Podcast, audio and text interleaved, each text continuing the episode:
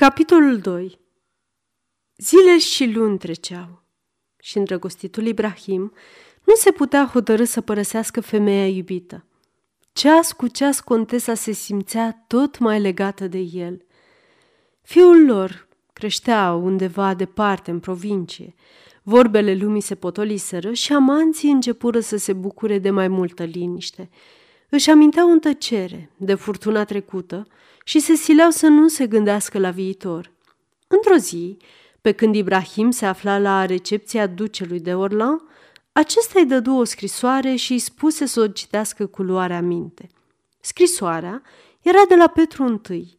Ghicind de ce sta Ibrahim la Paris, țarul îi scria ducelui că nu vrea deloc să-și silească favoritul, să se întoarcă în Rusia, că lasă acest lucru la libera lui alegere, dar că oricum niciodată nu va putea uita să-i poarte de grijă. Scrisoarea îl mișcă pe Ibrahim până în adâncul inimii. Din clipa aceea, soarta lui era nehotărâtă. A doua zi, îl anunță pe regent că vrea să se întoarcă neîntârziată în Rusia. Gândește-te bine, i-a spus ducele. Rusia nu e patria dumitale. Nu crezi să-ți mai vezi vreodată patria însorită. Îndelungata dumitale ședere în Franța te-a înstrăinat și de clima și de felul de viață din Rusia, sălbatică pe jumătate. Nu te-ai născut ca supusa lui Petru. Crede-mă, folosește-te de mărinimoasa lui făgăduială și rămâi în Franța, pentru care ți-ai vărsat sângele. Și fii sigur că și aici meritele și talentul îți vor fi răsplătite. Ibrahim îi mulțumi sincer, dar rămase neclintit în hotărâre. Regret, spuse regentul, dar, de altfel, îți dau dreptate. Îi făgădui că îi va primi demisia și scrise toate acestea țarului. Îndată după aceea, Ibrahim era gata de drum. Seara dinaintea plecării, o petrecu ca de obicei la contesa D. Ea nu bănuia nimic. Ibrahim nu avea curajul să-i spună ce hotărâse. Contesa era liniștită și bine dispusă. Îl chemă lângă ea de mai multe ori și glumi pe socoteala îngândurării lui. După cină, ceilalți invitați plecară. În salon erau acum numai contesa, soțul și Ibrahim. Nenorocitul ar fi dat totul, numai ca să rămână singur cu ea, dar contele se așezase așa de bine lângă cămin, încât era slabă nădejde să mai poată fi scos de acolo. Tăceau toți trei. Bun nuit, spuse într-un târziu contesa. Inima lui Ibrahim se strânse și el, simți deodată toată grozăvia despărțirii. Rămase nemișcat, fără să-i răspundă. Bun nuit, monsieur, spuse ea încă o dată. Însă Ibrahim sta mereu împietrit. Ochii se întunecară. Simțea că îl apucă amețeala. Cu greu putu părăsi încăperea. Cum sosia acasă, aproape ieșit din minți, scrise următoarele rânduri. Dragă Leonora, eu plec. Te las pentru totdeauna. Îți scriu pentru că nu am putere să-ți o spun altfel. Fericirea mea nu mai putea dăinui. Mă bucuram de ea împotriva destinului și a firii. Tu ai fi încetat să mă iubești. Vraja s-ar fi risipit. Gândul acesta mă urmărea întotdeauna, chiar în clipele când părea că uit totul, îmbătat la picioarele tale, de dăruirea pătimașă și de duioșia ta nemărcinită. Lumea ușuratică condamnă fără milă fapte pe care le îngăduie în teorie. Și mai devreme sau mai târziu, bat jocura ei rece te-ar fi doborât. Ți-ar fi încovoiat sufletul înflăcărat și te-ai fi rușinat până la urmă de patima ta. Atunci, ce m-aș fi făcut? Nu, mai bine să mor, mai bine să te las, înainte de clipa aceea groaznică. Liniștea ta mi-e mai scumpă ca orice. Atâta timp cât privirile lumii erau ațintite asupra noastră, nu te puteai bucura de ea. Adu-ți aminte de toate prin câte ți-a fost dat să treci, toate jignirile aduse amorului tău propriu, toate chinurile spaimei. Amintește-ți de nenorocita nașterea fiului nostru. Gândește-te, Pot eu oare să te expun mai departe acestor frământări și primejdii? La ce bună atâta suferință spre a uni destinul unei ființe atât de gingașe și de minunate, de soarta nenorocită a unui negru, biată ființă care abia se bucură de numele de om. Iartă-mă, Leonora, iartă-mă, scumpa, unica mea prietenă. Părăsindu-te, părăsesc întâia și ultima bucurie a vieții mele. Nu am patrie, nici rude. Plec în trista Rusie, unde unica bucurie îmi va fi singurătatea de plină. Îndeletnicirile grele, cărora am să mă dedau de acum înainte, dacă nu vor fi năbușite, cel puțin îmi vor ușura amintirea chinuitoare a zilelor de fericire și extaz. Iartă-mă, Leonora, mă smul din această scrisoare ca din îmbrățișările tale.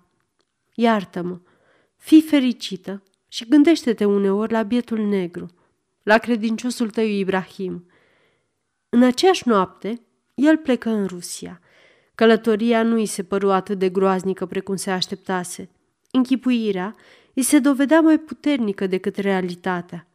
Cu cât se depărta de Paris, cele părăsite pentru totdeauna îi păreau tot mai vii și mai apropiate.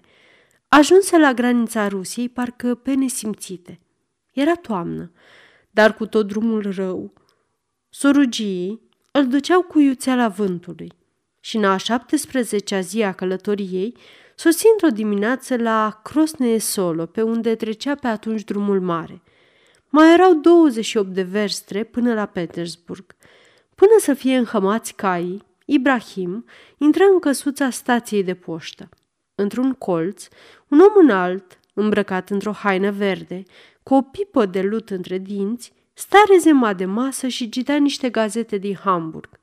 Auzind că intră cineva, își ridică ochii, se sculă de pe laiță și strigă Hei, Ibrahim, finule, bun sosit! Ibrahim îl recunoscu pe Petru. Voi să se repea despre el, plin de bucurie, dar se opri, respectuos. Țarul se apropie, îl îmbrățișă și îl sărută pe creștet. Am fost înștiințat că sosești și am venit să te întâmpin. Te aștept aici de ieri. Ibrahim nu găsea cuvinte pe măsura recunoștinței pe care o simțea. Lasă străsura să vină în urmă și urcă-te în trăsura mea. Mergem la mine. Fu adusă trăsura și țarul se așeză împreună cu Ibrahim. Porniră. Peste o oră și jumătate era la Petersburg. Ibrahim se uita plin de curiozitate la capitala nou ridicată, răsărită din mlaștini prin voința țarului. Stăvilarele încă neterminate, canalele fără cheiuri, podurile de lemn, toate arătau cum voința omenească știuse să înfrângă dârzenia naturii. Casele păreau construite în grabă. Singurul lucru cu adevărat frumos în oraș era Neva, încă neîmpodobită cu bradui de granit, dar plină de vase de război și de comerț. Caleașca se opri la palatul numit Țarit Țânsad. Petru fu întâmpinat de o femeie de vreo 35 de ani, frumoasă, îmbrăcată după ultima modă din Paris. După ce o sărută pe buze, Petru îi spuse luându-l pe Ibrahim de braț, Îl cunoști pe finul meu, Catenca. Te rog să-l iubești și să fii bună cu dânsul, ca și în trecut. Ecaterina îl privi cu ochii ei mari și negri, pătrunzători, și întinse mâna binevoitoare. Lângă ea stăteau două fete tinere și frumoase, înalte, zvelte, proaspete ca doi trandafiri. Se apropiară respectuoase de Petru. Liza, spuse țarul către una, îți amintești de micul negru care fura mere pentru tine din grădina mea din Orienobaum? Iată-l, ți-l prezint. Marea ducesă râse și se înroși. Apoi se îndreptară spre sufragerie. Îi aștepta masa pusă. Țarul se așeză să mănânce împreună cu toată familia și îl pofti și pe Ibrahim. Vorbi cu el despre tot felul de lucruri. Îl întrebă despre războiul din Spania, despre treburile din lăuntru ale Franței, despre regent, la care ținea, cu toate că nu l aproba în totul. Ibrahim avea o minte ascuțită și un remarcabil spirit de observație. Petru fu foarte mulțumit de răspunsurile primite. Își aminti câteva întâmplări din copilăria lui Ibrahim și le povesti cu atâta bunăvoință și veselie încât nimeni n-ar fi putut ghici în gazda binevoitoare și bucuroasă de oaspeți pe eroul de la Poltava, pe puternicul și temutul înnoitor al Rusiei. După masă, țarul se duse să se odihnească după obiceiul rusesc. Ibrahim rămase cu împărăteasa și cu marile ducese. Căuta să le dea răspuns la tot ce-i cereau, descriindu-le felul de viață al Parisului, petrecerile, năzdrăvăniile modei. Între timp, sosiră la palat câțiva oameni din preajma țarului. Ibrahim îl recunoscu pe strălucitul Kneaz Menshikov, care, cum îl văzu stând de vorbă cu împărăteasa, îi aruncă o privire trufașă. Pe kneazul Iacob Dolgorchi, asprul sfetnic al lui Petru, pe învățatul Brius, socotit de popor un faust rus, pe fostul său tovarăș, tânărul Haguzinski și pe care îl iubea, și pe alți mulți veniți la țar cu rapoarte sau după porunci. După două ore veni și țarul. Ia să vedem, nu ți-ai uitat vechea meserie? Ia o tăbliță și vino după mine. Petru se închise în atelierul de strungărie și se dedică treburilor împărăției. Lucră pe rând cu Brius, cu cneazul Dorgoruchi, cu generalul de poliție de Vier, îi dictă lui Ibrahim câteva ucazuri și hotărâri. Ibrahim se minuna de mintea lui ageră și puternică, de forța și vioiciunea atenției lui, de activitatea lui, atât de felurită. La urmă, Petru scoase un carnet de buzunar să vadă dacă toate cele însemnate pentru ziua aceea fusese răduse la îndeplinire. E târziu, îi spuse lui Ibrahim, ieșind din strungărie. De bună seamă că ești obosit. Culcă-te aici, ca altă dată. Am să viu mâine să te scol. Rămas singur, Ibrahim abia aș putu veni în fire. Se afla la Petersburg. Îi fusese dat să-l vadă din nou pe marele om în apropierea căruia își petrecuse anii copilăriei fără să-i cunoască măreția. Își dădu seama aproape cu căință că pentru prima dată de la despărțire nu se gândise o zi întreagă la contesă.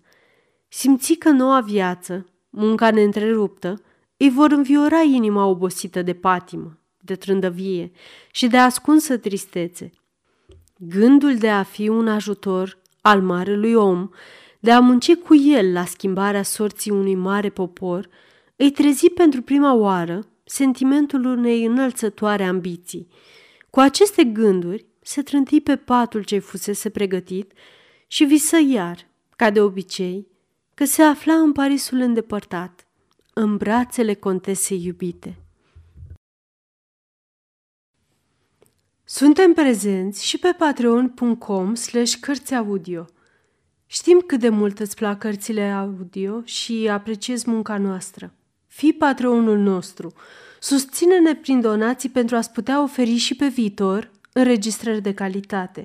Nu uita până atunci să dai like și subscribe la canalul nostru de YouTube.